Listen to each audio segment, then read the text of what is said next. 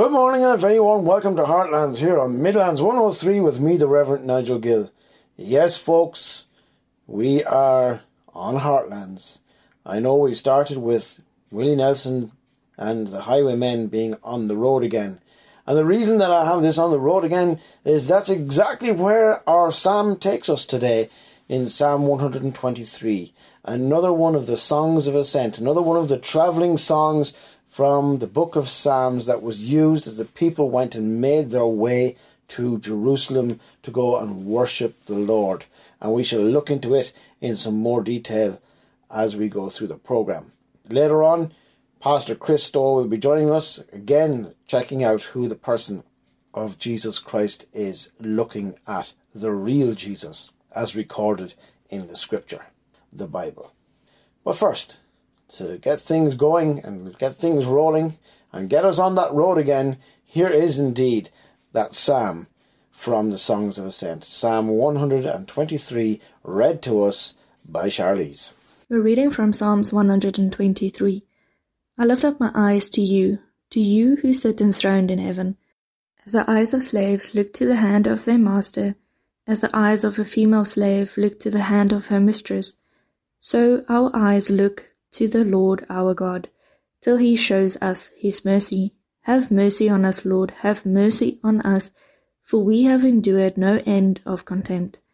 We have endured no end of ridicule from the arrogant, of contempt from the proud.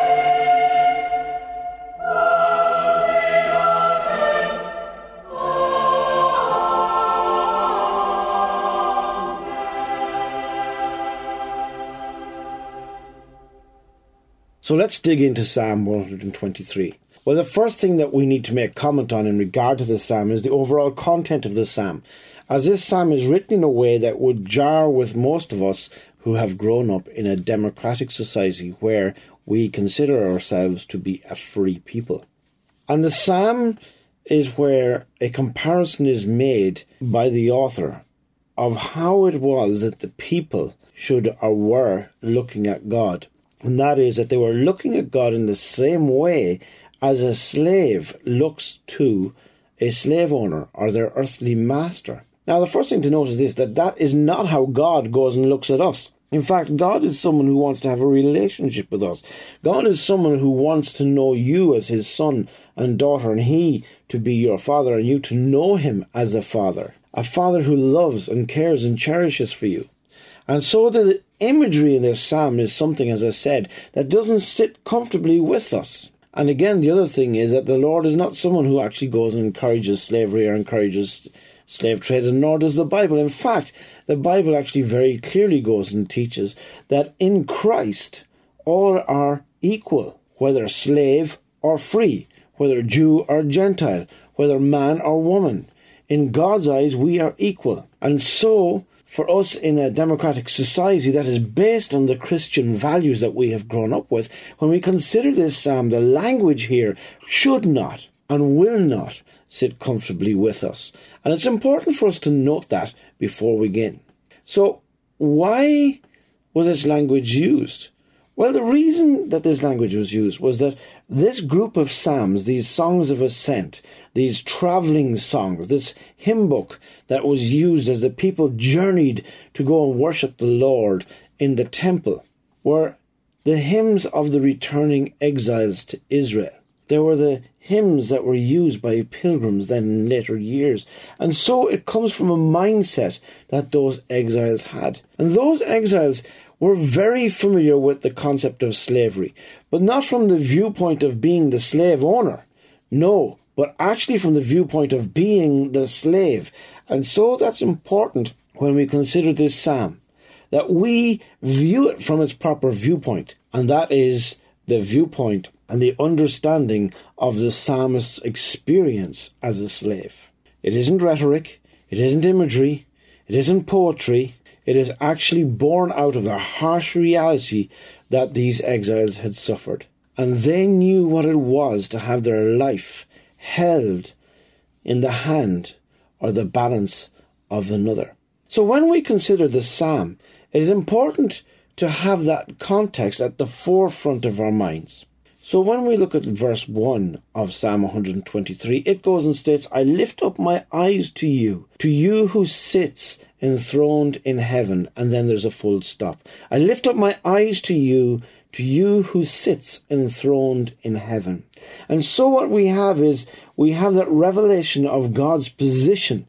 And indeed, when we go and use from the New Testament, what we now call the Our Father or the Lord's Prayer, is that not the very first lines that we go and say, Our Father who art in heaven, hallowed be thy name. Psalm 121, the psalmist is encouraging the pilgrims to raise their gaze to the Lord. I lift up my eyes to the hills. From where does my help come from? My help comes from the Lord, the maker of heaven and earth. And so our focus is placed squarely on the Lord and the position and who he is. So let me ask you a question. Where do you look for help? Does it take you straight to the place of seeking the Lord? Are you someone and you raise your eyes to heaven? Do you look to the Maker of heaven and earth, the one who's enthroned in heaven, the Almighty Jehovah Adonai? Or does your search for help take you everywhere else first? That is a question we all need to go and ask ourselves, isn't it? How quickly do we go and look to the Lord? And in what context is our heart? And that's where I think that this psalm, Psalm 123, is of interest. Midlands 103. Welcome back to Heartlands here in Midlands 103 with me, the Reverend Nigel Gill, where we're looking at Psalm 123. And we have noted first up that the focus is on the Lord. But then the psalmist, as we've already mentioned, goes and comes out with this in verse 2 As the eyes of the slave look to the hand of their master, as the eyes of a female slave looks to the hand of her mistress, so our eyes look to the Lord our God till he shows us his mercy. And so the picture that the psalmist is displaying to us is that very picture that was the reality for so many exiles that they were looking to God for mercy in the same way as they would go and look to their slave owner for mercy. Now, that is a sad picture on the one side of things, because that is not how we should be looking at God. But the other side of it is it goes to show the dedication and devotion to the way that they were looking to God. As a slave would look to their slave owner, they would be watching. They would go and understand exactly the moods, the ticks, the facial readings and expressions that they would see in their slave master. And as a result of that studied look at that person, they would know whether they were going to receive mercy or not. But the reality is this that God is merciful, God is gracious, And as a result, there would be no need for them to be looking at God in that same light. But then again, they knew the reason that they were in exile was because they had disobeyed God. They knew that they had been taken from the promised land because they had not walked in God's ways. And so they knew that the punishment that they had been receiving of being uprooted and displaced in a foreign place was due to their lack of belief. Now, that is an interesting concept that we have to consider also. That here they are looking to their now new slave masters, and they see it in the same way that's how they're looking to God, looking to see if there is any sign of God being merciful or gracious. And yet, yet we know that God is merciful. Great is thy faithfulness. Morning by morning, new mercies I see. All I have needed, thy hand has provided. Great is thy faithfulness, Lord, unto me. And so, for the survival of a person as a slave, they had to look to their slave master for everything, including the very food that they were going to have to sustain themselves to be able to actually work. They couldn't earn anything off their own right. They were completely dependent upon their slave master. And this is the picture that the psalmist is going and challenging us with. Are we people who are completely dependent, who wait upon the Lord, looking to Him as the eyes of a slave looks to the hand of their master, as the eyes of a female slave looks to the hand of their mistress, so our eyes look to the Lord our God until he shows his mercy. Do you know the mercy of God in your life? Do you know the goodness of God in your life? Do you know God's graciousness to you? Do you know God's faithfulness to you? These are all questions that can be floating and toying in our minds. And yet here we have it that they were gazing upon him, gazing upon the Lord until they knew that they had his mercy. Then is the prayer Have mercy on us, Lord. Have mercy on us for we have endured no end of contempt. We have endured no end of ridicule from the arrogant or contempt from the proud. How are you in your walk with the Lord? Do you feel taunted by people that your faith is stupid, meaningless, that God isn't there anywhere? And is then as a result the cry of your heart, Have mercy. Lord, have mercy on us. And of course, the great news is that the Lord has been merciful to us. The Lord has been gracious to us. The Lord has been faithful to us. And all of that is found in the person of Jesus Christ. But the only way that we can experience that is by having a relationship with Jesus Christ. And so my prayer is that all of us, including me, will either one, enter into a deep and personal relationship with the Lord Jesus Christ through his death on the cross, or two, that we will just, if we're already there, that our relationship will just get deeper and our understanding of who God is become all the richer from having spent time with him.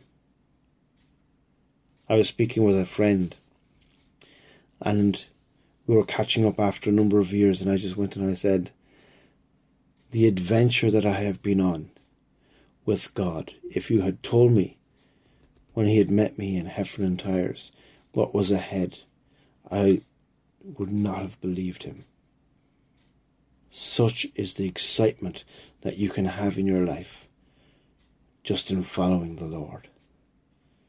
Just going to throw that out as a challenge to you. Don't write Jesus off. Check him out. C.S. Lewis went and said that he is one of three things. He either is a liar, he is a lunatic, or he is indeed Lord. Let me ask you a question. Who is he for you today? Midlands 103. Welcome back to Heartlands here on Midlands 103 with me, the Reverend Nigel Gill. Well, now, folks, it's time for an cup on tea and I just want to go and give you a little bit of background to why we're having this old cup on tea. I was out and about and a statement caught my eye, and needless to say, that fired the old brain and left me wondering what way would I like the world to be. And when we consider the state of what the world is and how it is at this present moment, I think it's a valid question to ask. But what way would you like the world to be? Do you have a view? Do you have no view at all? Are you someone who's actively involved or someone who's an ostrich with your head stuck in the sand? Who knows?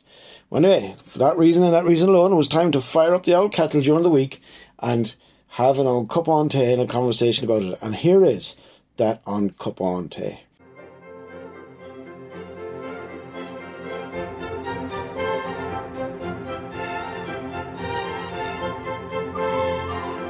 Welcome to on Tea.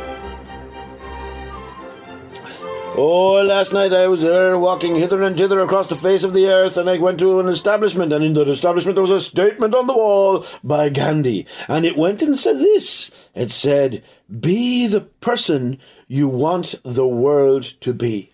Now, on the face of it, that's a great statement, isn't it? Be the person you want the world to be. In other words, don't be a hypocrite. If you want to see the world being whatever that is, then be that person. But that is the issue, isn't it? What is it that Gandhi actually wanted the world to be like? What was his picture of the world? And that's what God goes and says. If you want the world to be like this, you know, be that person. But that goes and brings about the question, what way do you want to see the world?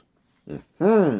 Apparently, when I was in India and visiting, Gandhi isn't quite the hero that we think he is. And many people from the different various backgrounds in society were conversing with me because I was asking them what did Gandhi mean to them because I went to visit the museum there. And there were those from a Muslim background who were not very pleased with Gandhi because of his pro Hindu ways, and in fact that he went and displaced them and put them out of the country. In fact, it was he who was the one who wanted to just kind of push everybody up to the north, and hence Pakistan came about or at least that's the simplistic understanding of those geopolitics. The other part of it, though, was that there are Christians were going, mm, well, he wasn't really the non violent person that the West seems to think he is. There's actually another side to the man. And they were going, you know, we need to look at him and look at his character of who he truly was. I thought that was very interesting. But then, when I was chatting with the Hindus themselves, they were going, well, especially the more liberal Hindus, they were going, in regard to Hinduism, he really was someone who enforced the caste system and thus kept a lot of people subjected in poverty in India. And I thought these are very interesting statements that are being made. And so, what really was the world that Gandhi wanted? That's the question. I don't know the answer, nor am I going to go and presuppose what that answer is, but I'm sure there is an answer of exactly what that world is, but that got my brain, my brain thinking. So it did. And here's what got me going and thinking about it was this. Paul went and goes and says, you know what? Follow my example as I follow Christ. And I've spoken about this before. But you see, what I like about that statement is Gandhi is saying, be the person you want the world to be. But the question is, what's our vision of the world? Paul goes and says, follow my example as I follow Christ. And so what he's saying is discern. Discern from my life what it is that I am doing that is actually following Christ and follow that example. But the stuff that I am doing that is not of Christ and is not following him, don't do that. how can I say that? Well, he's the very one who went and said himself, I do the things that I do not want to do, and the things that I want to do, I do not do, and all this sort of stuff, right? And so the point I'm making is this Paul goes and says, Look, I'm setting myself up here for you as an example, as I follow Christ. Only look at that part. The other stuff, don't do that. Now that gets me thinking, hmm, so what sort of world then did Paul want? Because here's the truth. We all want to go and shape the world. That's it. So what sort of world do you want? And the Christian, for the two millennia that have been on the planet, have all been trying to also shape the world. And yes, true, they have been using, as best they know how, Gandhi's method to be the person that they want the world to be. But how do we do that? That is the question, is it not? So Paul tells us to follow Christ's example. But what about Mary, the mother of Jesus? What did she go say? She went and said, Do whatever he tells you. Aha! So that's what we have to do. We have to do whatever Jesus tells us. And is that not what Paul was trying to do with his life? Follow Christ's example. What is that then? Where does that take us in regard to shaping the world? Oh, that's right. That's right. That takes us back to the teachings of Jesus. And Jesus goes and says what we ought to do is that we ought to go and love the Lord our God with all our heart, mind, soul, and strength, and to love our neighbour as ourselves. Now, we like to major in on the second one because we go and say, well, that just gives us a, a reason to just, you know, wipe every sin under the carpet and just pretend it doesn't. We, we just love people for who they are. We love. That's not what we're talking about. We're talking about the transformation of the world. One person at a time. How? By our example. How? As the way that we go and do what Jesus tells us to do. How? By understanding what it is that Jesus went and said. And Jesus went and said that we are to love the Lord our God with all our heart, mind, soul, and strength, and to love our neighbour as ourselves. And you know what the problem is with that statement? That statement got Jesus Christ killed because he lived that out.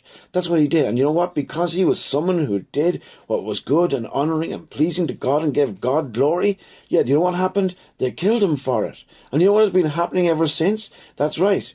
They kill Christians for the way, they're really the ones that are dedicated to following Christ for the way that they go and live their lives.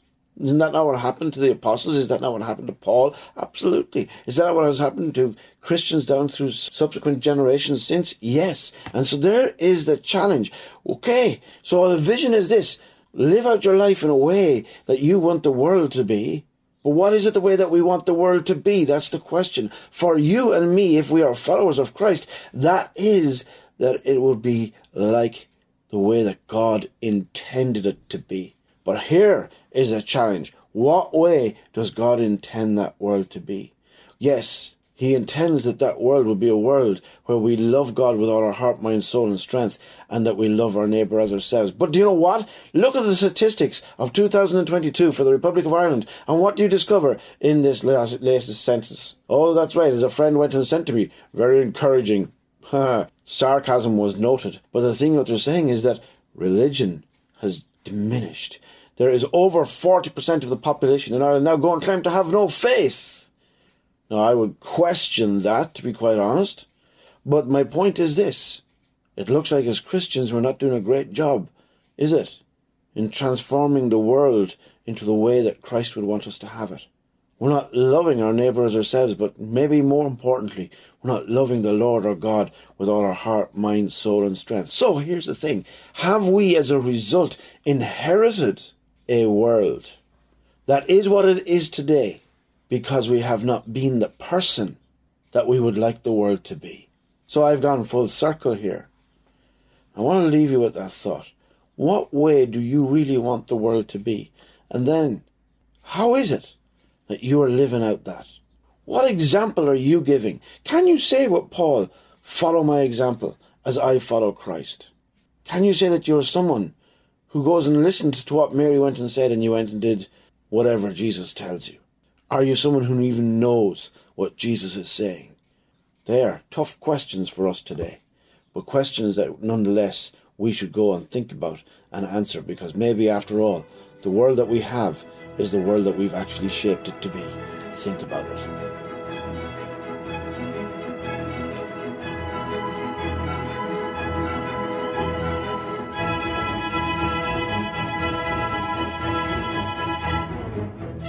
Well, folks, that's it from me. Up next is Pastor Chris Stoll from Tullamore Bible Church sharing with us his findings in regard to discovering the real Jesus.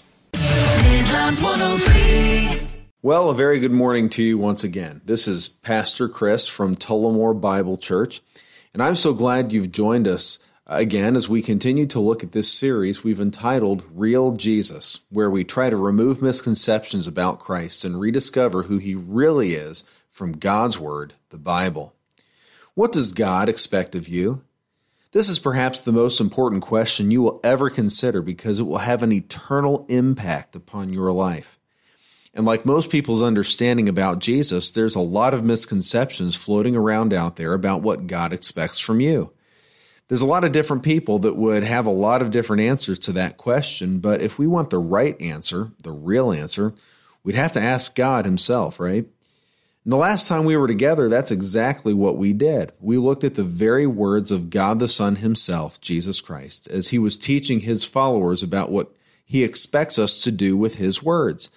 As we looked at Jesus' parable of the sower from the Gospel of Mark, chapter 4, it became very clear that, in the mind of God anyway, the most important thing to God in your life is what you do with his words. As Jesus is teaching, like uh, good teachers often do, he uses an illustration to help people understand his point. In this illustration, a farmer goes out to spread seed, and the seed falls on four different kinds of ground. There's the hardened path, there's rocky ground, there's thorny ground, and then there's the good ground. And Jesus says that these four kinds of different ground represent four different kinds of people, and he categorizes them by their response to his word. And the same seed, which is the word of God, has completely different experiences depending upon the ground it falls on. The seed that falls on the hardened path just sits on top, and it's not long before it's taken away by the birds. The seed that lands on rocky ground starts to sprout, but the ground is so full of rocks that it just can't take root. The seed that falls among thorns starts to take root, but the weeds eventually choke it out, and so it never bears any fruit. But some of the seed falls on good ground, and, and that grows, and it's very fruitful. Now, we're going to look in detail at these four different categories of people, and as we do, it would be in your best interest to do a bit of reflection and ask yourself, what kind of hearer am I? How do I respond to the Bible, the Word of God? And Jesus begins his explanation in verse number 14. He says, The farmer sows the word. Now, some people are like seed along the path where the word is sown. As soon as they hear it, Satan comes and takes away the word that was sown in them. Okay, now the dirt on this path had been trodden down over time and hardened. The soil was so set in its ways that it wouldn't even let the seed in. You know, there is a real danger in being so set in your ways that the Word of God doesn't even get a hearing in your life. This is the disinterested hearer. Now, this person's already made up their mind about God, and he effectively has no interest in what God has to say. Then you might say, How do I know if this is me? Well, if the Word of God does not play a regular role in your life, that is, you're reading it, listening to it, allowing it to transform you, it uh, has a dynamic part to play in your life. If that's not the case, then there's a pretty good chance that without realizing it, you've become a bit like the hardened path. In verse number 16, he explains another kind of hearer here. He says, Others, like seeds sown on rocky places, hear the word and at once receive it with joy but since they have no root, they only last a short time. When trouble or persecution comes because of the word, they quickly fall away. All right. Now, this guy, he hears the word of God. He might read it. Uh, he might hear some Bible teaching. He might get excited about some of what he hears. He has a curiosity about the word of God anyway. But then, when things get difficult, or he realizes that perhaps following God's word might actually cost him something, he puts it out of his head. Now, we might call this the fair weather hearer. This is the person that is interested in God's word when it suits them, but they back off when it doesn't. Now, they'll give as much attention to God as they need to in order to feel good about themselves, but they're interested in a God centered life so long as it's a comfortable life. Now, could this be you? Do you want to follow God, but the idea of what it might cost you holds you back. And then, verse 18, Jesus goes on. He says, Still others, like seed sown among thorns, hear the word, but the worries of this life, the deceitfulness of wealth, and desires for other things come in and choke the word, making it unfruitful. Now, this person hears the word of God as well, but there are other things in their life, other voices, if you will, that they listen to over the word of God. We might call this person the distracted hearer. Now, Jesus mentions three things specifically that drown out the word of God in the hearts of these people, and, and briefly, we'll explain what these are. First of all, he mentions the worries of this life. These are cares and concerns or, or thoughts of what if that drown out the word of God in your heart. Now, you know, these what if thoughts can actually be very distracting. Um, they are the source of a lot of anxiety, and the nature of anxiety is that it tends to choke out everything else. It can be worries about what might happen if you actually go against the grain, so to speak, and follow God. You know, you might think, what will other people think if I follow God? What what if God calls me to do something different than I want to do? Or it could just be the cares and concerns of this life in general, you know, the economy, political situation, job, kids, uh, opinions of others, things like this. And, and these things can consume our thoughts. In fact, so many people spend so much time worried about the here and now that they don't give any thought to their eternal state. Now, that is an absolute tragedy. These worries can choke out our ability to think clearly, and they definitely choke out our ability to let the Word of God take root in our heart. Well, then he mentions the deceitfulness of wealth. You know, wealth is very deceitful. That means that uh, this word deceitful has the idea of that which gives a false impression, uh, a delusion. And that really is the nature of wealth, isn't it? Remember in Mark chapter 10, there was the rich young ruler that decided he wasn't going to follow Jesus because he loved his wealth more.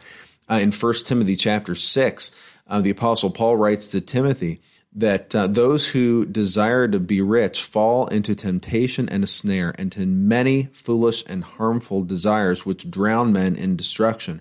For the love of money is the root of all kinds of evil. Wealth can certainly be distracting. The third thing that Jesus mentions is the desires for other things. Now, these are really just longings for anything other than the will of God, these desires for other things. You know what can choke out the word of God in our heart? Being consumed with our own desires, wanting things that are outside of God's will. This is the heart that is so consumed with their own desires that they really have little to no interest in what God's desires are for them. This is the person that's distracted by other desires. In verse 20, Jesus mentions the good ground. He says, Others like seed sown on good soil, hear the word of God, accept it, and produce a crop, some 30, some 60, some 100 times what is sown. You know, this word accept means to receive.